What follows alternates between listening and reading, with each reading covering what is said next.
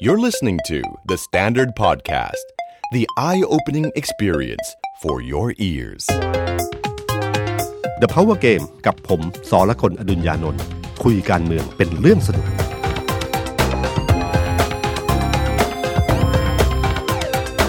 สวัสดีครับ ผมสอละคนอดุญญานนท์ครับ สวัสดีครับ ผมเอกธนกรวงศ์ปัญญาครับคอนเทนต์ครีเอเตอร์การเมืองของ The Standard ครับ สวัสดีพี่ตุ้มนะครับ ครับ กลับมาเจอกันอีกรอบในรอบที่สภาเปิดทำการแล้วพี่ ครับ เป็นเทอมที่สองเรียกกันง่าย ๆ แบบนี้แล้วกันว่าสภาสมัยเนี้ยมีหลายเรื่อง เออ มีเรื่องร้อนโอ้โห เป็นไงบ้าง สี่ห้าเรื่องอะครับพี่ ครับ แต่ว่าวันนี้เข้าใจว่าเดี๋ยวพี่ตุ้มจะโฟกัสเรื่องใหญ่ ๆ อยู่ ใช่ครับ เรื่องหนึ่งครับ คืออย่างนี้ครับ ผมมองว่าสภาตอนช่วงเนี้ยมันก็คงไปเดินไปตามกระบวนการของมันนะค ครั รับบ แต่แต่มีเรื่องเรื่องหนึ่งมันวันนี้จะคุยอยู่สองเรื่องครับ ครับ เรื่องหนึ่งเนี่ยผมตั้งชื่อว่าเหมือนกับสนิมอำนาจที่เริ่มเกิดขึ้นในรัฐบาล มันมีวี่แววอะไรบางอย่างเกิดขึ้น กับเรื่องที่สองเนี่ยคงมาคุยเรื่องการแก้ไขรัฐธรรมนูญ โอ้โห เรื่อง เรื่อง นี้ ร้อนแรงมาก ร้อนแรงนะค ครับ รับ เรื่องแรกก็คือว่าสังเกตไหมครับเมื่ออาทิตย์ที่แล้วมันมีโพลออกมา อืม ออกมาสองโพล ครับ โพลแรกเนี่ยตอนแรกที่ออกมาของกรุงเทพโพลเขาตั้งหัวข้อว่า รัฐมนตรีที่มีผลงานเด่นชัดเป็นที่ชื่นชอบที่สุด อืมความพอปูล่า ครับที่ที่เป็นผลงานของรัฐมนตรี ครับ ที่ชื่นชอบที่สุดเนี่ยครับปรากฏว่าคนที่ได้ที่หนึ่งคือคุณอนุทิน ชาญ อ่า วีรกุลได้ 43.6 ครับ ใครจะไม่นึกล่ะครับ ว่าเขาชนะพลเอกประยุทธ์จันทร์โอชาพลเอกประยุทธ์มาอันดับสองได้ 25.4 อืมโ อันดับ 3 คุณอุตตมะนะครับ ครับ ก็ได้ 19.6 คุณจุลินได้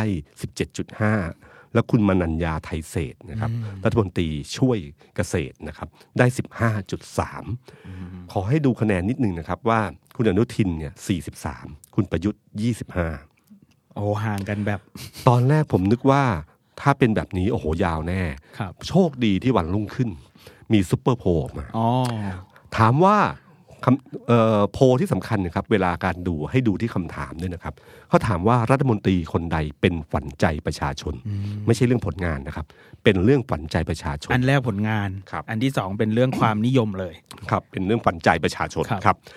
เอ่อพลเอกประยุทธ์มาครับชนะครับอ่าอันดับหนึ่งโอ้ช่วยชีวิตคุณอนุทิน ไว้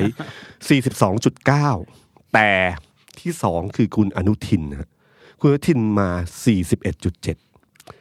42.9 41.7 ประมาณ 1% ครับ ในขณะที่ผลงานเด่นชัด 43 กับ 25 ครับ โอ้โห มันเยอะทีเดียวนะครับประมาณ ครับ 18เปอร์เซ็นต์นะครับเอ่อซูเปอร์โพลบอกว่าประยุทธ์คุณประยุทธ์เนี่ยนะครับ42 อนุทิน 41 อาจารย์สมคิดจาตุศรีพิทักษ์35.6 อาจารย์อุตตมะ ครับ 32.4 คุณมนัญญาติดอีกแล้วครับ31.7 อืม ครับ ซึ่งโพลเหล่านี้มันความมีความน่าสนใจตรงที่ว่าตามทฤษฎีแห่งอำนาจ นะครับ ครับ ที่ที่อาจารย์สมคิดเคยมีหนังสือเล่มหนึ่งที่มีเจ็ดข้อเกี่ยวกับเรื่องกฎเรื่องของอำนาจเนี่ยครับมันมีข้ออันหนึ่งก็คือว่า อย่าให้เจ้านายหรือผู้มีอำนาจระแวงนะครับ คือการที่อยู่ดีๆ คุณอนุทินเนี่ยซึ่งเป็นแค่รองนายกกับรัฐมนตรี กับมีคะแนนนิยมชนะและชนะในบางในเรื่องผลงาน ครับ และใกล้เคียงในเรื่องความนิยมกับนายกรัฐมนตรี ผมว่าเรื่องเนี้ยเป็นเรื่องที่น่าจับตามองนะครับ ยังไงครับพี่ เพราะที่ผ่านมาเราสังเกตไหมครับว่า การตามตามมติถ้าถ้าเอกเคยติดตามของรัฐบาลทุกพักเนี่ยเอ้ยที่ผ่านมาทั้งหลายเนี่ ครั ย บ เวลาผลงานรัฐบาลที่ออกมาเนี่ยครับ มันจะเป็นผลงานรวมและบวกกับพักแกนนำ ครับ จะเป็นตัวหลักในการกำหนดนโยบาย อืม ซึ่งส่วนหนึ่งอาจจะเป็นเพราะว่าในอดีตที่ผ่านมามันมีพักแกนนำซึ่งคะแนนเหนือคนอื่นเยอะ อืม อย่างเช่น ตอนสมัยของคุณเอ่อคุณยิ่งรักษณ์พัก ครับ เพื่อไทยพักพลังประชาชน หรือสมัยของพักไทยรักไทยในอดีต มีอยู่ช่วงเวลาเดียวที่มีการคานอำนาจกันเยอะคือรัฐบาลของคุณอภิสิทธิ์ อ่าใช่ นะฮะ ครับ ช่วงช่วงนี่นี่พูดถึงช่วงหลังๆนะค ครั รับ บ คุณอภิสิทธิ์ที่เพราะว่าเขาเขาต้องพึ่งพาพักภูมิใจไทย ครับ แต่ก็ไม่มีนโยบาย คือสมัยพรรคภูมิใจไทยสมัยนั้นมันเป็นการขึ้นมาแบบการรวมตัว อ่า ใช่ไหมครับพอพรรคเ แยกออกจาก พรรคพลังประชาชน ครับ โดนยุบใช่ไหมครับ แล้วก็ภูมิใจไทยถึงเกิดขึ้นคุณเนวินคุณอนุทินอะไรเงี้ยรวมตัวกัน แล้วก็ที่เขาเรียกว่าเป็นกลุ่มงูเห่าอันหนึ่งที่ไปรวมกับพรรคประชาธิปัตย์แล้วก็ตั้งรัฐบาลขึ้นมา ไม่มีนโยบายเพราะยังไม่ได้หาเสียง มันอยู่ในช่วงกลาง แต่ครั้งนี้เนี่ย รรคประชาธิปัตย์ก็หาเสียง อืม พรรคเอ่อภูมิใจไทยก็หาเสียงนโยบายของตัวเอง ครับ พลังประชารัฐก็มีนโยบายของตัวเอง ปรากฏว่าช่วงที่ผ่านมาในช่วงหนึ่งถึงสองอาทิตย์ มีการแถลง ครับ เป็นแถลงเป็นแบบพัก อืมใช่ใช่ใช่ ใช่ไหมครับ ใช่ครับ พักภูมิใจไทยก็มีคุณอนุทินมาพูดถึงผลงานเรื่องของสารพิษ เรื่อง ครับ ของกัญชาเรื่องของนโยบายสาธารณสุข ครับ แล้วเหมือนกับบอกว่าเนี่ยสัญญาประชาคมที่ให้กับประชาชนไว้เราทำแล้วนะ อ่า เช่นเดียวกับทางพรรคประชาธิปัตย์ใช่ไหมครับที่พูดถึงนโยบายประกันราคา อืม ว่าสัญญาไว้อย่างไรก็ทำเช่นนั้น ครับ ในซึ่งมันเป็นเรื่องที่แปลกมากที่อยู่สองพักมาพูดว่านโยบายที่ออกมาเนี่ยคือของผมนะ ผมขออนุญาตเสริ ครั ม บ พี่ตุ้มนิดหนึ่งครับ บรรยากาศที่ทำเนียบรัฐบาลเนี่ย เวลาเขาประชุมครมเสร็จโฆษกเขาก็จะมาแถลงข่าวกันถูกต้องไหมฮะ ใช่ครับ ก็ปรากฏว่าโฆษกที่เป็นโควต้าแต่ละพักก็แถลงแต่ของพักตัวเองเหมือนกันครับพี่ตุ้มอย่างเช่น ดรรัชดาที่เป็นรองโฆษกจากประชาธิปัตย์ ครับ ก็พูดถึงเฉพาะนโยบายของประชาธิปัตย์อย่างเดียว ครับ เอ่อคุณกวางไตรสุรีอย่างเงี้ยก็แถลงเฉพาะของภูมิใจไทยอย่างเดียว อืม อาจารย์นรุมนก็พูดแต่ของรัฐบาลอย่างเดียว รัฐบาลนี่คือความหมายของที่พูดก็คือพรรคพลังประชารัฐเป็นหลักเลย ก็ ใช่ไหม จะคล้ายๆที่พี่ตุ้มยกตัวอย่างเมื่อกี้เลยครับว่าสุดท้ายแล้วแม้แต่การทำงานในทำเนียบรัฐบาลเนี่ยก็แบ่งเรื่องกัน ครับ ตามขอบข่ายของแต่ละพักเลย แล้วไม่เคยมีประเด็นข้ามกันเลยครับ พี่ ไม่เคยมีประเด็นข้ามกันเลยครับ ครับ ไม่มีว่าภูมิใจไทยจะมาพูดถึงนโยบายของพลังประชารัฐว่าดีอย่างนั้นไปอย่างนั้นแล้ว หรืออีกขั้วหนึ่งซึ่งมันเราก็ไม่ค่อยเห็นนะครับ เพราะโดย ใช่ ป ค ก รับ ติว่าก็ ส่วนใหญ่จะเป็น มี โฆ กา ษ ทำ ก ง รัฐบาลเนี่ย ใช่ จะเป็น ใช่ คนพูดภาพรวมทั้งหมด ครับ ของแทบจะผลงานของรัฐบาลคือรัฐบาล ครั จ บ ริง ครับ ๆ ไม่ว่าจะมาจากพรรคไหนก็ตามทีก็เป็นรัฐบาล แต่คราวเนี้ยมันมีความรู้สึกที่ที่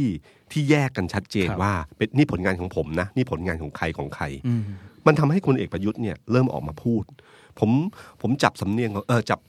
จับกลิ่นที่พลเอกประยุทธ์ออกมาพูดอยู่สองเรื่องที่สำคัญ เรื่องที่หนึ่งคือเขาพูดถึงเรื่องของตอนที่เป็นประธานมอบรางวัลอปท อืม องค์กรองค์การองค์องค์การปกครองท้องถิ่นใช่ไหม ครับผม ครับ เรื่องบริหารจัดการดีเด่น ปี 2562เนี่ยเขาพูดถึงนโยบายการราคาข้าวอะเขาพูดว่า เขาพูดว่าเป็นห่วงนโยบายพวกทำนองเนี้ย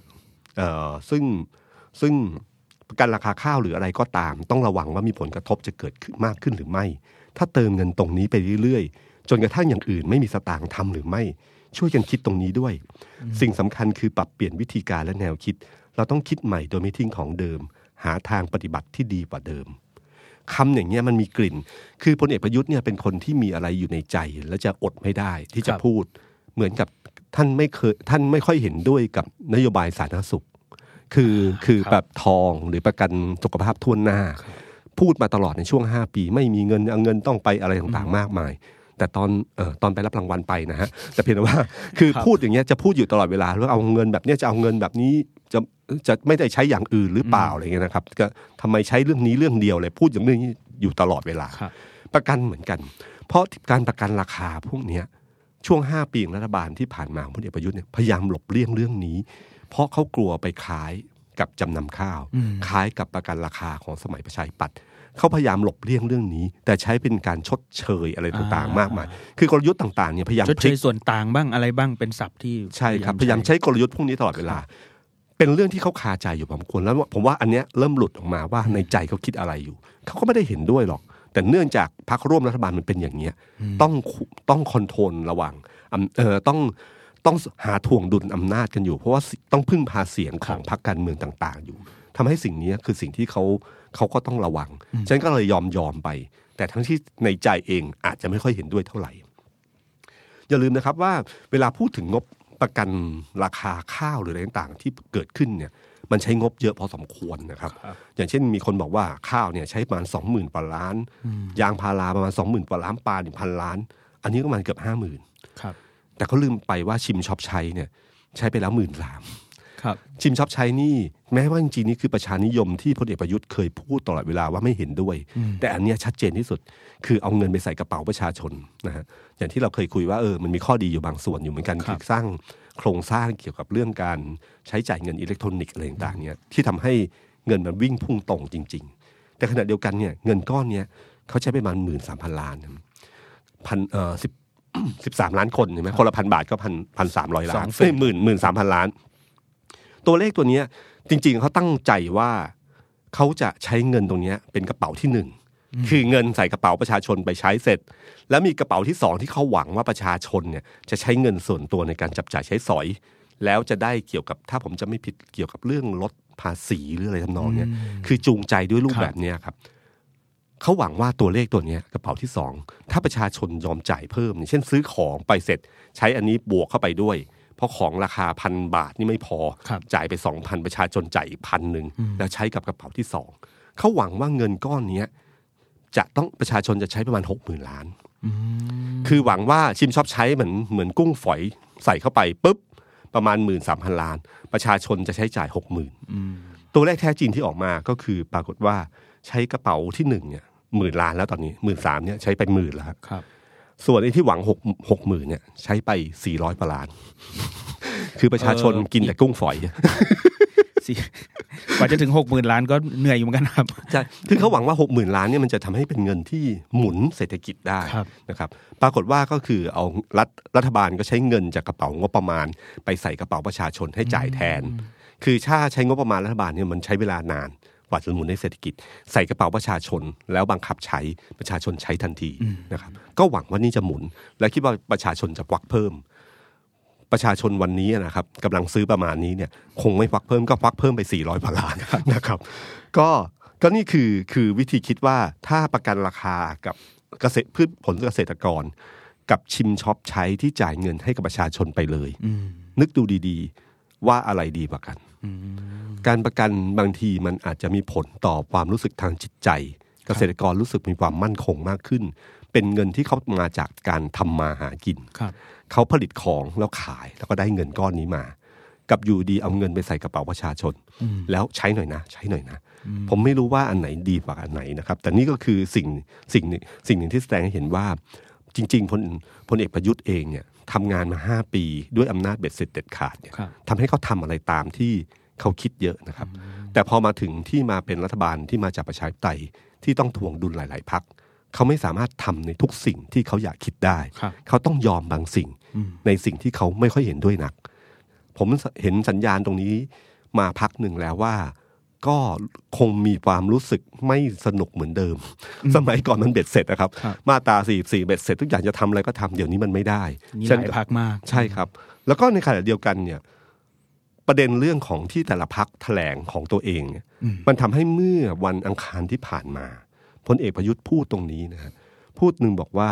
เรื่องงานต่างๆเนี่ยมอบโฆษกชี้แจงรูปแบบต่างๆ ของผลงานรัฐบาล ซึ่งเป็นรัฐบาลที่ประกอบจากหลายพักการเมืองมาเป็นพักร่วมรัฐบาล มาทำงานร่วมกันวันนี้ ฉะนั้นนโยบายต่างๆ ไม่ว่าจะเป็นนโยบายหาเสียงของพรรคใดก็ตาม ถ้าไม่ได้รับการอนุมัติในคอรมอร่วมกันทำไม่ได้อยู่แล้ว อืม เพราะเป็นเรื่องของรัฐบาลขอให้เข้าใจด้วย ซึ่งวันเนี้ย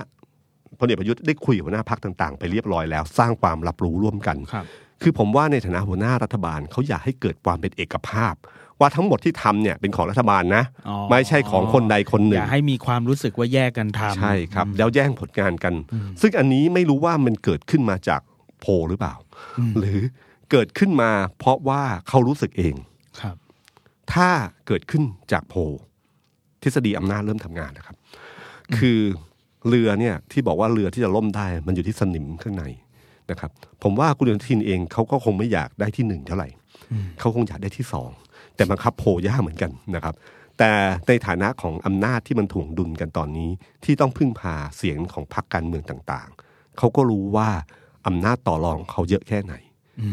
ถ้าเราจำภูมิใจไทยสมัยคุณอภิสิทธิ์เป็นนายกได้ โอ้โห คุณจะรู้เลยว่าเวลากลุ่มนี้มีเนี่ยเขาใช้อำนาจของเขาเต็มที่เหมือนกันนะอำนาจคืออำนาจต่อรองทางอำนาจอย่างเต็มที่เหมือนกัน ดูจากการฟอร์มคอรมอครั้งเนี้ย การที่ได้คมนาคมกับสาธารณสุขเนี่ยถือว่าเป็นแบบ กระทรวงเกรดเอ สุดยอด ภาษา การ การเมือง ต่อ ครับ รองนะครับ เช่นเดียวกับประชาธิปัตย์นะครับ ที่ได้คุณชวนมาเป็นประธานสภา โดยที่ไม่อยู่ในโควต้ารัฐมนตรีนะ นี่ อั ทุ น กค นี้ น เป็นสุดยอด ของสุดยอดครับ คือมีคนบอกว่าสมแล้วที่ประชาธิปัตย์ได้กระทรวงพาณิชย์เพอค้ากำไรเกินควร นะครับเออจะเรื่องเรื่องนี้เป็นเรื่องหนึ่งที่น่าจับตามองต่อไปว่ามันสามารถยุติได้ไหม หรือมันจะเดินต่อไปยังไงบ้าง เพราะว่าเราก็เริ่มเห็นแล้วจากโพลว่าความนิยม แต่ละเรื่องแต่ละแต่ละคนเนี่ยเป็นยังไงบ้าง ครับ รัฐมนตรีที่สร้างผลงานได้เนี่ย อืม สามารถได้รับความนิยมยังไงบ้าง อืม ในขณะเดียวกัน ครับ รัฐมนตรี อันนี้น่าสน ที่ ใจ โลกลืม โลกลืมหรือ หรือไม่ค่อยมีชื่อนักเนี่ย เราจะเห็นเลยว่ารายชื่อส่วนใหญ่แล้วเนี่ย ครับ มาจากพรรคพลังประชารัฐ ยกเว้นคุณสมคิดกับคุณอุตมะนะครับ อ่า ที่ ครับ ที่เขามีบทบาทจากชิมช็อปใช้ นอกนั้นเนี่ยเริ่มไม่ค่อยอยู่ในโควตาในในในจำนวนอันดับนี้เท่าไหร่นะครับ ประเด็นที่สองที่น่าสนใจในทางการเมืองวันนี้คือเรื่องการแก้ไขรัฐธรรมนูญครับ โอ้โห เรียกว่าเป็นประเด็นร้อนมากครับสำหรับเรื่องการแก้ไขรัฐธรรมนูญหลังจากเปิดสภามา ครับ จริง ๆ แล้วมันมีคณะกรรมาธิการอยู่ชุดหนึ่งครับพี่ตุ้ม ครับ ที่เขาเสนอตั้งขึ้นมาให้เป็นวาระเร่งด่วน คือเลื่อนกันมาตั้งแต่สมัยประชุมที่แล้ว เพื่อที่จะมาให้ทันกับการพิจารณาในสมัยเนี้ยครับพี่ ครับ ผมขออนุญาตอ่านชื่อกรรมาธิการนะครับ ครั อาจ บ จะต้องดูนิดนึงยาวพอสมควรเหมือนกันครับ ชื่อว่าคณะกรรมาธิการวิสามันพิจารณาศึกษาหลักเกณฑ์และวิธีการแก้ไขเพิ่มเติมรัฐธรรมนูญ แห่งราชอาณาจักรไทยพุทธศักราช 2560 ครับ กว่าจะอ่านจบนะครับ ครับ ก็เป็นการเสนอโดยฝ่ายค้านนะครับ ก็คืออาจารย์ปียบุตร แสงกนกกุลเลขาธิการพักอนาคตใหม่เป็นคนเสนอยัตติด่วนนี้ไว้ แต่จริง ๆ แล้วก็คือเป็นเรื่องที่ฝ่ายค้านเขาคุยกันมา ตั้งแต่ช่วงฟอร์ม ในการที่จะอยู่ร่วมกันแล้วว่าเรื่องเนี้ยเป็นเรื่องที่จะต้องทำร่วมกันนะ แล้วก็มีการเอ่อพูดถึงว่าไอ้คณะกรรมการชุดเนี้ยใครควรจะมานั่งเป็นหัวโต๊ะ ครับ ใครควรจะมานั่งเป็นประธานกรรมธิการชุดเนี้ยครับ อืม พี่ตุ้มซึ่งคนคนนั้นก็ คือ คือจริงๆเนี่ยต้องต้องนับมาจากว่าเรื่องเนี้ยรัฐธรรมนูญเนี่ย อ่า ผมว่ามันเป็นเรื่องที่ที่เหมือนกับมีอืมมีมาไม้ในเมืองทอย คือคือคือพักฝ่ายค้านเนี่ยเขาอยากแก้ไขรัฐธรรมนูญอันนี้แน่นอน ฉบับนี้แน่นอน ประกาศมาตั้งแต่ก่อนที่จะเลือกตั้ง อนาคตใหม่นี่แบบโอ้โห โอ้โหเนี่ยเขาบอก ครับ นี่หัวหมูทะลวงฟันเลยครับครับท่องจำได้เรื่องนี้เลยนะครับ ในขณะเดียวกันเนี่ยพรรคประชาธิปัตย์สมัยคุณอภิสิทธิ์ตอนหาเสียงเขาก็พูดเรื่องนี้ชัดว่าอยากจะแก้ไขรัฐธรรมนูญ ครับ นะครับทำให้กลายเป็นเงื่อนไข เพราะว่ามันเป็นนโยบายที่หาเสียงกับประชาชนไปแล้ว อืม ฉะนั้นตอนเข้าร่วมรัฐบาลเนี่ยพรรคประชาธิปัตย์จึงมีเงื่อนไขอยู่ข้อหนึ่ง ครับ คือต้องมีการแก้ไขรัฐธรรมนูญ อ่า ให้บรรจุในนโยบายของรัฐบาล ครับ แล้วก็ตกลงเขาบรรจุเป็นนโย บรร บาย จุเป็นนโยบาย เร่งด่วน เร่งด่วนข้อสุดท้ายพอดีเลยครับ ครับ ข้อที่ 12 ครับ อืมคือถ้าตัดทิ้งได้ก็จะตัดทิ้ง แต่ ครับ พอโอเคมาแล้วก็เอาหยุดข้อ 12 แล้วกันนะค ครั รับ บ เร่งด่วนข้อ 12 ก็บังเอิญมันเป็นนโยบายเร่งด่วนนะครับ แล้วก็ประชาธิปัตย์เองก็แสดงจุดยืนเรื่องนี้ค่อนข้างชัด พอสมควร แม้คุณจุรินทร์จะไม่ได้พูดออกมาชัดเจน แบบผงผางชัดเจน แบบเป็นตัวเด่นยืนเด่นตางานอะไรก็ตามที แต่ท่าทีพรรคประชาธิปัตย์กับเรื่องนี้ก็ค่อนข้างชัดว่าเขาหนุนเรื่องการแก้ไขรัฐธรรมนูญ อืม นะครับ ครับ และ ขณะเดียวกันเนี่ย คนที่อืมการการตั้งกันมาการชุดนี้นะครับ อยู่ดีๆ ทางประชาธิปัตย์ก็เสนอชื่อคุณอภิสิทธิ์เวชชาชีวะขึ้นมา คุณอภิสิทธิ์เนี่ยตั้งแต่พอตอนเลือกตั้งเป็นหัวหน้าพัก พอได้เสียงไม่ได้ตามที่เขาบอกไว้ประมาณเท่าไหร่ร้อยใช่ไหมฮะทำจำผิด ใช่ใช่ ค ค รั รับ บ ก็เลยตัดสินใจลาออกนะครับ ซึ่งก็ทำตามคำสัญญาที่บอกไว้ ครับ พอลาออกนี่คือลาออกจากสมาชิกพรรคเอ้ยไม่โทษทีลาออกจากสสเลย อ่า นะครับ ใช่ครับ ก็ถือเป็นการแสดงสปิริตคุณพิสิทธิ์ช่วงที่ผ่านมาเราจะเห็นก็คือเขาเดินสาย อภิปรายตามที่ต่างๆ อยู่เยอะทีเดียว ใครเชิญก็ไปอะครับ ก็คือ ช่วงนี้ไปก็ผมเห็นไปสถาบันการศึกษาบ่อย ใช่ ซึ่งในเชิงการเดินเกมการเมืองก็คือการเดินเข้าหาคนรุ่นใหม่นะครับ คุณพิสิทธิ์เข้าไปเอ่อเดินสายพูดเรื่องต่างๆ เรื่องการเมืองเรื่องอะไรต่างๆเนี่ยค่อนข้างบ่อยนะครับ แต่เพียงแต่ว่าเอ่อบทบาทในพักก็ไม่ชัดเจน แต่ก็แสดงความเป็นสมาชิกพักที่ดี ครับ ด้วยการที่อย่างเช่นการหาเสียงที่นครปฐม อ่ เขาเข้าไปช่วย ไป ใช่ไหม ช่วย ครับ ครับ การที่การเสนอคุณอภิสิทธิ์ขึ้นมาเนี่ยเป็นเรื่องที่น่าสนใจมาก คนที่เสนอคือคุณเทพไทยเสนพงศ์คุณเทพไทยนี่ชัดเจนว่าเขาอยู่ฝั่งคุณอภิสิทธิ์แน่นอนนะครับ คือประชาธิปัตย์เนี่ยหลังจากการเลือกตั้งหัวหน้าพักเนี่ยก็ต้องยอมรับว่ามันมีขั้วต่างๆ อยู่พอสมควรนะฮะการที่เสนอชื่อคุณอภิสิทธิ์ขึ้นมา แล้วพักประชาธิปัตย์ก็มีมติ คือสนับสนุนคุณอภิสิทธิ์เป็นประธานกันมาธิการเลย อ่า แต่เขาไม่ได้ เมื่อวันก่อนนี่ เขาไม่ได้ให้เป็นกร คบ รมาธิการนะเสนอนี่คือเสนอประธานเลยนะ คือแล้วก็มีการบอกว่าเหมือนกับว่าถ้าไม่ให้คุณวิสิทธิ์เป็นประธานกรรมาธิการ คุณวิสิทธิ์ก็อาจจะไม่เป็นกรรมาธิการก็ได้ อ่า อาจจะนะครับ นี่คุณเทพไทยพูดมา การเสนอคุณอภิสิทธิ์มาเนี่ย ผมว่าเป็นประเด็นที่น่าสนใจมาก เพราะว่าคุณอาจารย์วันนอร์ก็ อ๋อ ครับ ก็ให้การสนับสนุน พูดอาจจะไม่ชัดร้อยเปอร์เซ็นแต่ไม่ในพักฝ่ายค้านแทบทุกคนไม่มีใครที่ออกมาบอกว่าไม่เอาคุณอภิสิทธิ์ ไม่มีใครขัดข้องกับเรื่อง เรื่องนี้เลย แต่ไม่ได้บอกว่าสนับสนุนนะครับ แต่บอกว่าไม่ขัดข้อง ไม่ขัดข้อง ครับ ใช่ แต่สิ่ง สิ่งสิ่งที่น่าสนใจคือว่ารัฐธรรมนูญฉบับนี้เนี่ยพระประชัยปัตย์เนี่ยมีแสดงจุดยืนนอกเหนือจากคุณอภิสิทธิ์แล้วเนี่ยคุณชวนหลีกภัยคุณชวนหลีกภัย ซึ่งเป็นกรวดในรองเท้าของคุณเนี่ย คุณประยุทธ์เนี่ยนะครับ คุณชวนหลีกภัยประธานรัฐสภาไปประกถาพิเศษที่ธรรมศาสตร์ อืม พูดถึงรัฐธรรมนูญ ครับ หลายประเด็นดีมากนะครับ เขาพูดถึงว่ารัฐธรรมนูญใน 20 ฉบับที่ผ่าน มา คุณชวนผ่านมาแล้ว 18 โอ้โห แสดงความอาวุโสอาวุโสทางการเมืองสูงมาก ตั้งแต่ฉบับสามเป็นต้นมาเนี่ยคุณชวนอยู่ตลอด ครับ แล้วเขาตั้งข้อสังเกตอยู่ข้อหนึ่งว่า ถ้ารัฐธรรมนูญใดที่ออกมาหลังการยึดอำนาจ จะมีบทเฉพาะการตอนหนึ่งเขียนไว้ ในลักษณะให้ผู้ที่กำหนดรัฐธรรมนูญฉบับนั้นได้เป็นรัฐนายกรัฐมนตรีต่อ อืม เขายกตัวอย่างตอนที่สมัยจอมพลถนอมกิตติขจร ครับ ก็ได้เป็นนายกเพราะรัฐธรรมนูญที่มีสวสสสนับสนุนหนึ่งแล้วก็สวสนับสนุนจำนวนมาก ครับ หรือตอนสมัยพลเอกเกรียงศักดิ์ชมานันท์ อืม หลัง 16 ตุลาเออหลัง 6 ตุลา19เนี่ยครับก็มีรัฐธรรมนูญฉบับหนึ่งขึ้นมา แล้วคุณเกรียงศักดิ์เนี่ยในบทเฉพาะการนั้นเนี่ยมีระยะเวลาเอ่อให้ให้มีสวสนับสนุน ที่ทำให้คุณเกรียงศักดิ์เนี่ยเป็นนายกรัฐมนตรีได้หลังการเลือกตั้งนะครับเขาก็เลยบอกว่าจริงๆเนี่ยรัฐธรรมนูญทุกฉบับเนี่ยที่หลังการรัฐประหารเนี่ยจะมีการเขียนไว้เพื่อที่จะให้คนที่ยึดอำนาจเนี่ยได้เป็นต่อ หรือคนที่เป็นของอำนาจได้เป็นต่อ ครับ จำตอนจำตอนเลือกตั้งครั้งนี้ได้ไหมครับ ที่คุณสมศักดิ์เทพสุทินพูดไว้ วาทะนี้เป็นวาทะประวัติศาสตร์มาก รัฐธรรมนูญฉบับนี้ดีไซน์มาเพื่อเรา อ่าวันนั้นผมอยู่ที่นั่นพอดีที่ เขา คย พูด คุยกับ ในพักพลังประชารัฐ ครับ ครับ แบบตกคือคือตอนนั้นนักข่าวทุกคนแบบ ฮะ หันมามองหน้ากัน วันนั้นที่เป็นวันเปิดตัวใหญ่เลยครับ ที่ที่โรงที่โรงแรมอะที่ ครับบ อกว่าดีไซน์มาเพื่อพวกเรา ทุกคนก็พยายามจะฟังใหม่หรือว่าถามกันต่อไปว่าเอ้ยพูดจริงหรือเป พูด ล่า อย่างนี้จริงเหรอคำตอบคือจริง จริงครับพี่ คือในมุมของเขาคือการปลุกเร้าเพื่อให้รู้ว่าเอ่อให้ทุกคนมีกำลังใจได้ว่าเชื่อเถอะ ครับ ดีไซน์มาเพื่อเรา ถ้าผมจำไม่ผิดมีจันเอ่อมีคุณวีรกรคำประกอบ อ่าไปออกรายการอยู่รายการหนึ่ง ครับ แล้วก็ไปพูดอีกเหมือนกันว่า รัฐธรรมนูญเนี้ยก็ ทำ เหมือนกับ ให้ให้พักให้พักพลังประชารัฐ เออให้พรรค เนี่ยแหละ พลั เป็น งประชาเป็นรัฐรัฐ ครับ เป็น ใช่ แกนนำ ใช่ รัฐบาลอยู่แล้ว ใช่ อะไรเงี้ยครับเขาตัดสินใจเพราะว่าอันนี้แหละ ครับ รัฐธรรมนูญเนี่ยเป็นตัวตัดสินใจของคนหลายคนขึ้นมาเพราะเขามองเห็น เพราะหัวใจสำคัญคือการให้สวหรือวุฒิสภาเนี่ยมี ครับ สิทธิ์ในการเลือกเอ่อเลือกนายกรัฐมนตรีนะครับ ข้อนี้คือข้อสำคัญทุกคนรู้เลยว่า ถ้าจะชนะต้องชนะแบบขาดลอยแล้วเสียงเกิน ครับ เกินเกิน 350 ถึงจะได้เป็นเป็นรัฐบาลได้ใช่ไหมครับ นี่คือวิเออนี่คือรัฐธรรมนูญฉบับปีฉบับปี 60 ซึ่งเกิดขึ้นหลังยึดอำนาจซึ่งมีกลิ่นแบบนี้ ฉบับอาจารย์มีชัย ใช่ครับ คุณคุณชวนก็บอกว่าเนี่ยครับธรรมเอ่อบอกเลยบอกว่าเนี่ยรัฐธรรมนูญฉบับเนี้ยเขาก็ไม่เห็นด้วย เขาก็ไม่รับมันตั้งแต่เริ่มต้น ฉันเขาเลยหนุนเรื่องนี้แน่นอนนะครับ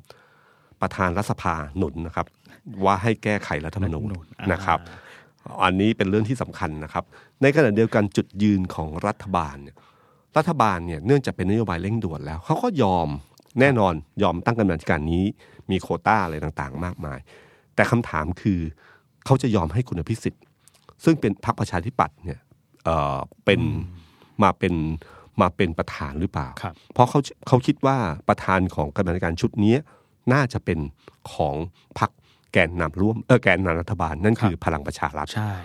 มีการเสนอชื่อคุณสุชาติตันเจริญ ครับผม ซึ่งคุณวีรกรก็เริ่มออกคำประกอบพักเดียวกันนะครับ ก็เริ่มมาบอกแล้วบอกว่าเฮ้ยมันจะเหมาะสมหรือเปล่านะ อ่า อะไรเงี้ยเพราะชื่อคุณวีรกรก็มี ส่วน ชื่อ คุ อ ณ ยู่ ส่วนคุณสุชาติก็ให้สัมภาษณ์นะครับที่ส ครับ ภาวันนี้เหมือนกันบอกว่า ผมไม่ได้เสนอตัวเองนะ ครับ แต่ว่าก็เป็นเรื่องของสมาชิก ครับ อ่า มันต้องออกมาประมาณมุมนี้ ประมาณ นค ป บ ระมาณนี้ครับ ไม่ได้นัดกันครับพี่ ครับ ไม่มีไม่นัดกันแค่อยู่พักเดียวกัน ก็ปรากฏว่าเอ่อจริง ๆ ประชาธิปัตย์เนี่ยเขาเสนอว่าเขาจะแก้ไขรัฐธรรมนูญควรจะแก้เพียงแค่มาตราเดียวใช่ไหมครับ อ่าครับใช่ คือมาตรา256 ใช่ไหมครับ เพราะมาตรานี้เป็นมาตราที่จะบอกว่าเอ่อการแก้ไขรัฐธรรมนูญจะต้องประกอบด้วยเสียงยังไงบ้างวาระหนึ่งวาระสองวาระสาม ครับ ซึ่งมันเต็มไปด้วยอุปสรรคที่หนักหนาสาหัส ครับ ทั้งสิ้นนะครับแทนเอ่อในขณะที่พักเพื่อไทยใช่ไหมครับ ที่จะมาเสนอว่าแทนที่จะทำงั้นควรจะตั้งสสร อ่า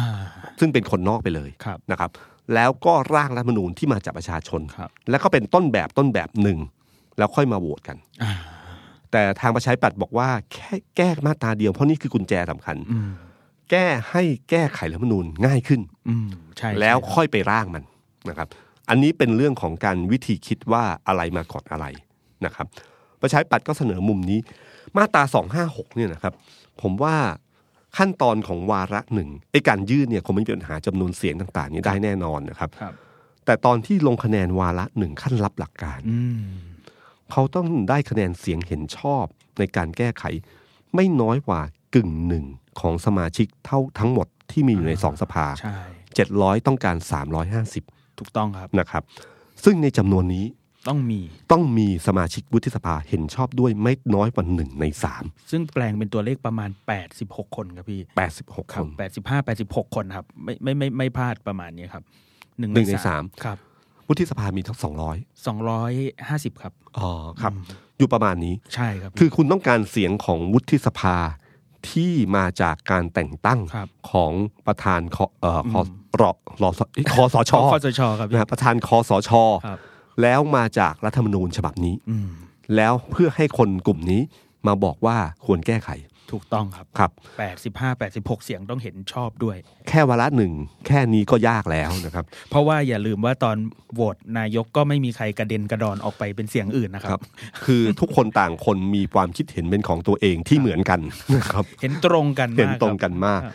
ฉะนันยังไม่พอนะครับ วาระสองก็ไม่เป็นไรตามมาตราต่างๆ แต่วาระสามนะครับ โอ้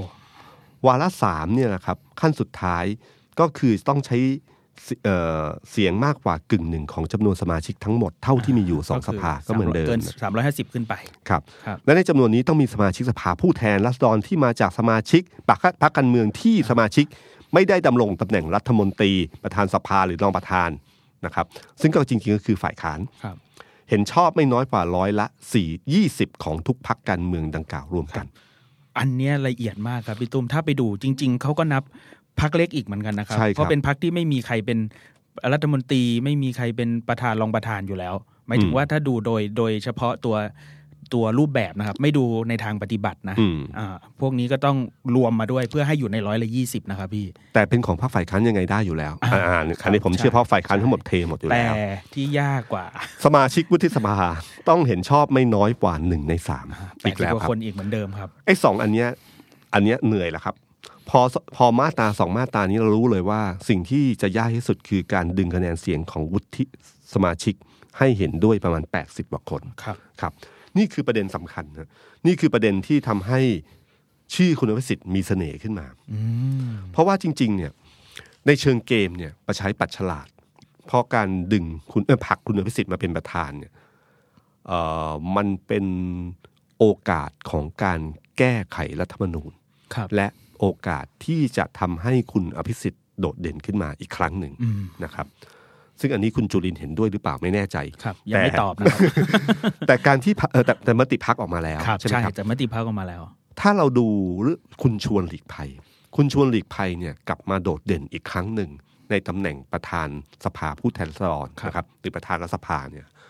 เขาโดดเด่นขึ้นมาชัดเจนมากนะครับ ทั้งใจที่ไม่ได้เป็นรัฐมนตรี อืม นะครับเขาใช้บทบาทของประธานหนึ่งในสามแกนแกนหลักของอำนาจอธิปไตยเนี่ยทำให้เกิดความโดดเด่นขึ้นมาได้ อืม เช่นเดียวกันกับคุณนึกถึงคุณอภิสิทธิ์นะครับ อดีตนายกรัฐมนตรี อืม ที่พ่ายแพ้การเลือกตั้ง ครับ ต้องลาออกจากสสต้องลาออกจากหัวหน้าพัก นี่คือโอกาสทอง อืม ถ้าเขามาเป็นประธานกันมาธิการชุดนี้ แล้วสามารถแก้ไขรัฐธรรมนูญได้ อืม นี่คือความโดดเด่นที่จะเกิดขึ้นอีกครั้งหนึ่งของคุณอภิสิทธิ์จะเป็นการแจ้งเกิดคล้ายๆ กับคุณชวน ครับ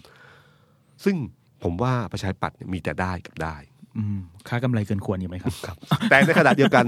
ที่เขาจะมีโอกาสได้ เพราะส่วนหนึ่งเนี่ยเขารู้ว่านี่คือไพ่สำคัญที่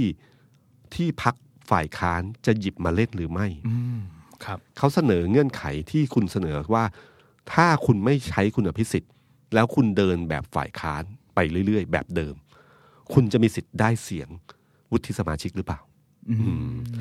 ในเชิงเกมเนี่ยฝ่ายค้านต้องคิดหนักนะครับ เพราะเขารู้ว่าแก้มาตรา 256 นี่ยากมากนะครับ ต้องได้สวหนึ่งในสามถ้ายอมให้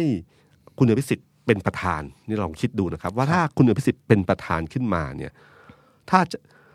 บารมีคุณคุณอภิสิทธิ์คุณอภิสิทธิ์เนี่ยอย่าลืมนะครับเสียงประชาธิปัตย์พลังประชารัฐนี่มันแย่งฐานกลุ่มเดียวกัน ครับ นะครับ มีเป็นกลุ่มกึ่งอนุรักษ์นิยมอยู่ประพอประมาณนะฮะซึ่งกลุ่มนี้เนี่ยเอ่อถ้าบารมีชื่อคุณอภิสิทธิ์ กับคุณธนาธรคุณสุดารัตน์คุณวันนอร์ถามว่าใครจะดึงคะแนนกลุ่มนี้ได้มากกว่ากัน ผมว่าคุณอภิสิทธิ์มีบารมีในกลุ่มที่เพื่อไทยและอนาคตใหม่ไม่มี ถ้าเป็นแนวร่วมคนกลุ่มเนี้ยจะเอ่อคุณอภิสิทธิ์จะสามารถดึงฐานกลุ่มนี้ได้ ถ้าเป้าหมายคำถามสำคัญคือ คุณต้องการเสียงจากสวใช่ไหม คุณต้องการเสียงจากประชาชนที่เป็นพลังหนุนเยอะๆใช่ไหม ครับ คนคุณประสิทธิ์เนี่ยจะมาเติมเต็มสิ่งนี้ได้ แต่ขณะเดียวกันในเชิงการเมืองเขาก็คงต้องคิดหวาดระแวงได้เหมือนกันว่า จะทำให้คุณอภิสิทธิ์เป็นพระเอก และจะทำให้ประชาธิปัตย์โดดเด่นขึ้นมาอีกครั้งหนึ่ง ครับ แล้วมันก็ในเชิงการเมืองคือ พอถึงสนามการเลือกตั้ง ก็จะต้องแย่งชิงกันอีกครั้งหนึ่ง นี่ก็คือการที่แม้จะเห็นด้วยกัน แต่ก็ต้องระแวงกันนิดหน่อยในเชิงการเมืองนะครับ แต่ขณะเดียวกันเนี่ยเอ่อถ้าเขาดึงคุณพิสิทธิ์นี่นี่ผมพูดถึงข้อดีก่อนนะฮะ ครับ ถ้าเขาดึงคุณพิสิทธิ์เนี่ยเข้ามาร่วมเนี่ย มันก็คือการผลึกกำลังกันของหลาย ๆ ฝ่ายที่เยอะ ซึ่งจริง ๆ ที่ผ่านมาพักฝ่ายค้านพยายามทำสิ่งนี้อยู่ อืมครับ คือการดึงแนวร่วม เขาพยายามสร้างแนวร่วม เพราะว่าเขารู้ว่าการจะแก้ไขรัฐธรรมนูญฉบับนี้ยากมาก ต้องใช้แนวร่วม ต้องการแนวร่วมจากประชาชนให้เยอะที่สุดฉะนั้นบนเวทีของเรื่องแก้ไขรัฐธรรมนูญเราจึงได้ยินชื่อของคุณกสิทธิ์พิลมคุณอะไรต่างๆ มากมาย สม ที่ ชายศรีสุทธิยากร อ่า ครับ ที่ที่ไม่ใช่เป็นคนกลุ่มเดียว ครับ ของแบบฝ่ายค้านทั่วไป เขาดึงคนกลุ่มอื่นๆมาด้วยนะครับ ถ้าการผนึกกำลังได้ภาพมันจะรู้สึกว่าเหมือนกับเป็นการประสานกัน ครับ กำลังกันสามถ้าเรามองเชิงการเมือง การดึงคุณพิสิทธิ์มาพักร่วมรัฐบาล โดยเฉพาะพักพลังประชารัฐหรือคุณประยุทธ์คงจะไม่ค่อยชอบเท่าไหร่นักนะครับ ถ้าวิธีการล่มเรือที่สำคัญก็คือต้องให้เกิดสนิมในเรือให้มากที่สุด ฉะนั้นการใช้ไพ่คุณอภิสิทธิ์เนี่ยถามว่ามันจะเกิดความหวาดระแวงไหม ผมว่าคงไม่น้อย บารมีคุณอภิสิทธิ์ไม่เหมือนคุณชวนนะครับ ครับ ความหวาดระแวงไงกับคุณชวนเองเนี่ยมันมีลูกเกรงใจกันเยอะอยู่นะครับ แต่ถ้าคุณอภิสิทธิ์โดดเด่นขึ้นมาข่าวนี้เนี่ย ผมว่าความรู้สึกมันขุดข้องหมองใจน่าจะมีอยู่พอสมควร ถ้าการทิ้งไพ่ใบเนี้ยเป็นไพ่ที่สามารถที่จะมาให้พักร่วมรัฐบาลเนี่ยน่าจะทำให้ก่อให้เกิดปัญหาอยู่พอสมควรนะครับ เพราะคุณรู้ว่าประชาธิปัตย์เองเนี่ย ยังไงก็คุมคุณพิสิทธิ์ไม่ได้ พอๆกับคุม ครั คุ บ ณชวนไม่ได้นะครับ ยังไงก็ตามทีเนี่ยด้วยบารมีที่มีอยู่เนี่ยทำให้ความโดดเด่นหรือความเป็นความเป็นเอ่อตัวตนของคุณอภิสิทธิ์เนี่ยคงจะแสดงกับเรื่องนี้ค่อนข้างเยอะทีเดียวนะครับ แล้วก็ถ้าสำเร็จเนี่ยคุณอภิสิทธิ์จะโดดเด่นขึ้นมาทันทีไอ้สามสี่ปัจจัยเนี่ยนะครับยืนอยู่ที่พักฝ่ายค้านจะคิดยังไงกับเรื่องนี้ จะกินสั้นกินยาว จะเอาภารกิจนี้ให้สำเร็จโดยที่ไม่ต้องสนใจมากว่าอนาคตเป็นไง อนาคตเป็นเรื่องของอนาคตต้องไปแก้กัน ว่าในเชิงการเมืองว่าจะทำให้ประชาพรรคประชาธิปัตย์โดดเด่นขึ้นมา ครับ ไปแก้กันที่หลังหรือเปล่า หรือว่ามองแบบพักนาคตใหม่หรือพักเพื่อไทยที่คิดว่าสการที่จะแก้ไขรัฐธรรมนุนได้ต้องใช้พลังของประชาชนมากที่สุด การใช้พลังของประชาชนมามาสนับสนุนให้เยอะที่สุดก็คือการที่จะต้องร่างรัฐธรรมนูญให้เห็นเลย ว่าอันใหม่ดีกว่าอันเก่าไง แล้วก็เสนอเสนออันเนี้ยเข้าไปแก้เลยโดยที่ไม่ต้องแก้สองห้าหก ผมไม่รู้ว่าอันไหนถูกอันไหนผิดนะฮะมันมีดีกับมีถ้าในของคุณพักประชาธิปัตย์คือแก้มาตราเดียวเหมือนกินทีละคำแต่การแก้มาตราเดียวเนี่ย การจะได้เสียงสนับสนุนจากประชาชนเนี่ย มันก็ไม่ชัดเจนนัก เพราะว่าประชาชนไม่เห็นของใหม่มาเทียบ ครับ นะครับ แต่ถ้ามีการร่างของใหม่มาเทียบ อาจจะทำให้เกิดกระแสรู้สึกว่าอันนี้ดีกว่า แล้วกดดันหรือเปล่า เรื่องนี้นะครับถ้าย้อนอดีตไปนะครับ ต้องย้อนไปตั้งแต่ปีพฤษภาธมิน โอ้โห สาม เชิญพี่ตุ้มเลยค ส รั อบ งพันห้าร้อยสามสิบ ห้านะครับคือช่วงนั้นมีการประท้วงรอสชนะครับ คือมายึดอำนาจเมื่อปีสามสี่นะครับ ครับ แล้วก็มีการประท้วงกันเอ่อเอ่อเรืออากาศเอกฉลาดวรชัดอดอาหารที่หน้ารัฐสภา อยากให้มีการแก้ไขรัฐธรรมนูญ ซึ่งรัฐธรรมนูญฉบับนั้นเนี่ยก็เป็นรัฐธรรมนูญที่มาจากช่วงช่วงการยึดอำนาจเหมือนกันนะครับ ก็มีการประท้วงกันและสุดเหตุเกิดจนสุดท้ายเกิดเหตุการณ์พฤษภาธมินขึ้นมา หลังเหตุการณ์พฤษภาธมินพรรคประชาธิปัตย์ชนะการเลือกตั้ง คุณชวนหลีกภัยเป็นนายกรัฐมนตรี ครับ ก็มีการเรียกร้องเรื่องการแก้ไขรัฐธรรมนูญนะครับ แล้วก็มีสมัยนั้นคุณมารุตบุญนาคเป็นประธานรัฐสภา ก็เลยตั้งคณะกรรมการขึ้นมาชัดชุดหนึ่ง ชื่อคณะกรรมการพัฒนาประชาธิปไตย มีอาจารย์ประเวศวสีเป็นประธาน ครับ ก็มีการความคิดกรอบความคิดเรื่องปฏิรูปการเมืองขึ้นมาเรื่อยๆนะครับจนเมื่อการพอยุบสภาแล้วหาเสียงเลือกตั้งเนี่ยคุณบรรหารศิลปะชาอาชาเนี่ยครับหาเสียงเลือกตั้งตอนนั้นอยู่พักชาติไทย ครับ เขาหาเสียงเลือกตั้งว่าจะแก้ไขมาตรา211 เพื่อให้เกิดสสรขึ้นมา แล้วก็ให้มีการแก้ไขรัฐธรรมนูญ ครับ พอคุณบรรหารชนะเลือกตั้ง เงื่อนไขนี้มีอยู่ เขาก็เลยเสนอแก้ไขมาตรานี้ขึ้นมา สุดท้ายก็นำมาสู่การตั้งสภารัฐร่างรัฐธรรมนูญ ครับ หรือที่เรียกว่าสสรเนี่ยครับขึ้นมา เป็นสภาร่างรัฐธรรมนูญที่ที่เป็นการเลือกตั้งเลือกตั้งมีตัวแทนจังหวัดมีต่างๆมากมาย เป็นตัวแทนประชาชน ชุดนี้เนี่ยมีคุณอุทัยพิมพ์ใจชน ครับ เป็นประธาน แล้วก็ปะเอ่อส่วนประธานกรรมาธิการในการแก้ไขคือคุณอุทัยพิมพ์ใจชน อ่าใช่ นะครับ ส่วนคนที่ร่างเนี่ยครับประธานที่ร่างเนี่ยคือคุณอนันต์ปัญญาชุน ซึ่งเป็นอดีตนายกรัฐมนตรี ครับ นะครับอดีตนายกรัฐมนตรี ปรากฏว่ามีการหลังจากนั้นเนี่ยพอเริ่มต้นสสรนี่เริ่มไปเรื่อยๆนะครับแม้ว่ารัฐธรรมนูญเอ่อแม้ว่าจะมีการยุบสภาเลือกตั้งใหม่ ก็ยังดำเนินต่อไป ครับ พอช่วงระหว่างที่กำลังดำเนินต่อไปเนี่ยยุบสภา คุณบรรหารยุบสภา คนที่มาเป็นนายกรัฐมนตรี คือพลเอกชวลิตยงใจยุทธพักความหวังใหม่ บิ๊กจิว บิ๊กจิ๋วพอเป็นพลเอกประยุทธ์ขึ้นเอ้ยพลพลเอกประชาวลิตขึ้นมาเนี่ยนะครับ แนวคิดของพลเอกชาวลิตเนี่ยเขาไม่ค่อยเห็นด้วยเท่าไหร่นักเพราะมันมีเรื่องของกำนันผู้ใหญ่บ้านอะไรนะริดรอนต่างๆ คุณอนันต์ปัญญาชุนนะครับเขาใช้กลยุทธ์อันหนึ่ง คือกลยุทธ์ในการที่เอ่อให้ดึงแนวร่วมต่างๆเข้ามา ครับ ช่วงเวลานั้นเนี่ยเป็นช่วงเวลาที่เราได้ยินเรื่องริบบิ้นสีเขียว อ่า นะครับพลังสีเขียวลิปปิ้นสีเขียวสีลมที่เชียงใหม่มีการเปิดไฟตอนอะไรเงี้ย ครับ คือทำทำสัญลักษณ์ในการที่ว่าประชาชนหนุนร่างรัฐธรรมนูญฉบับนี้ขึ้นมานะครับ ซึ่งคุณอนันต์เนี่ยเขารู้เลยว่าไม่มีทางหรอกถ้าไม่ใช้เสียงของสังคมเนี่ยเข้ามากดดัน สมาชิกจะไม่โหวตวันนั้นแม้คุณคิดดูนะครับว่าวันนั้นเนี่ยแม้แต่แม้แต่ตอนที่วที่ที่ร่างรัฐธรรมนูญฉบับนี้เนี่ยเข้าสู่การพิจารณาของสมาชิกรัฐสภา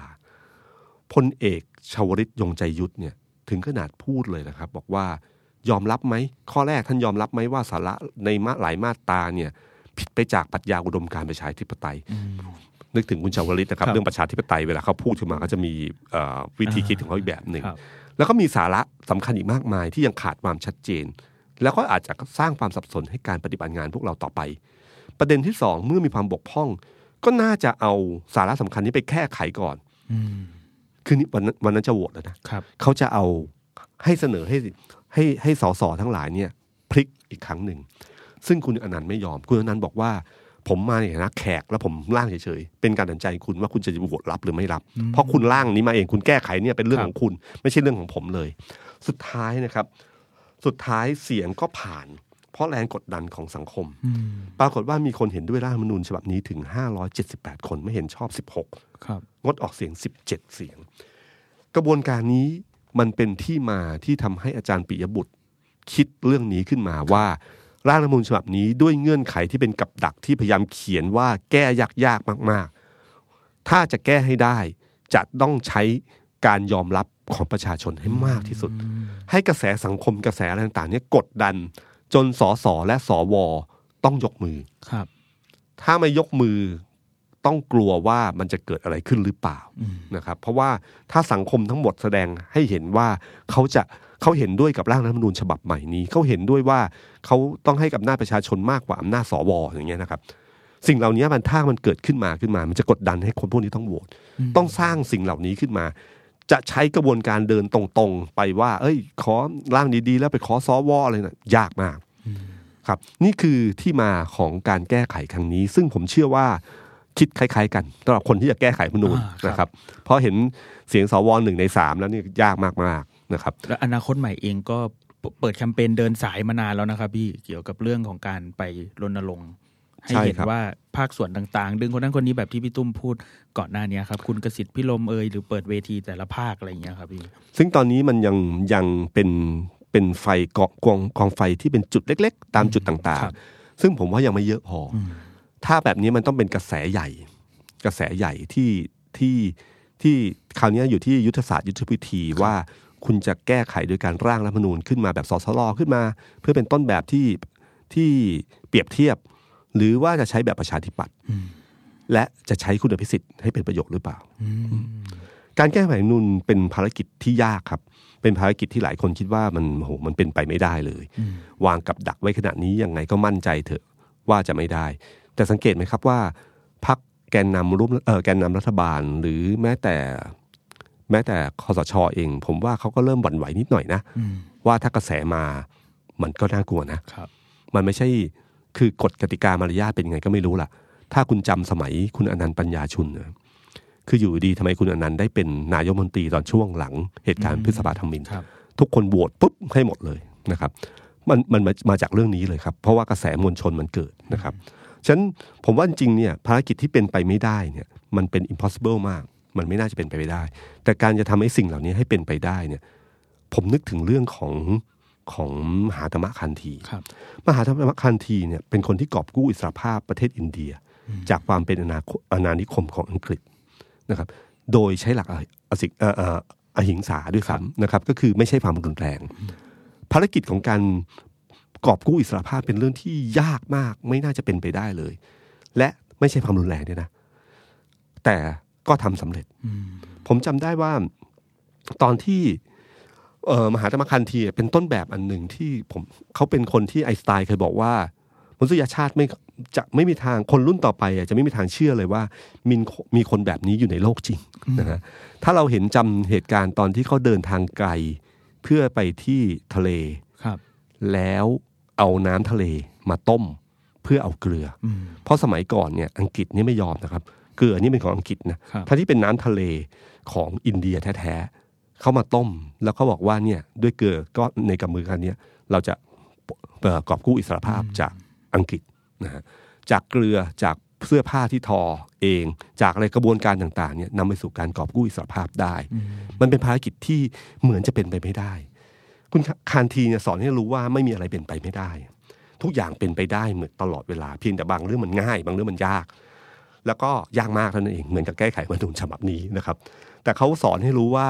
เวเอ่อเวลาที่มีคนเคยบอกว่า เวลาหลักการตัดสินใจของคานทีเป็นยังไง คานทีบอกว่าเวลาเขาตัดสินใจเนี่ยเขาใช้เครื่องเสียงทาย เครื่องเสียงทายของเขาคือใบหน้าคน ใบหน้าของประชาชน ใบหน้าของคนที่ยากจนและอ่อนแอที่สุดเท่าที่เคยมา เขามีใบหน้าเนี้ยอยู่ในใจของเขาอยู่เสมอ เขาตั้งคำถามว่าสิ่งที่คุณเลือกนั้นเป็นประโยชน์แก่คนเหล่านี้หรือเปล่า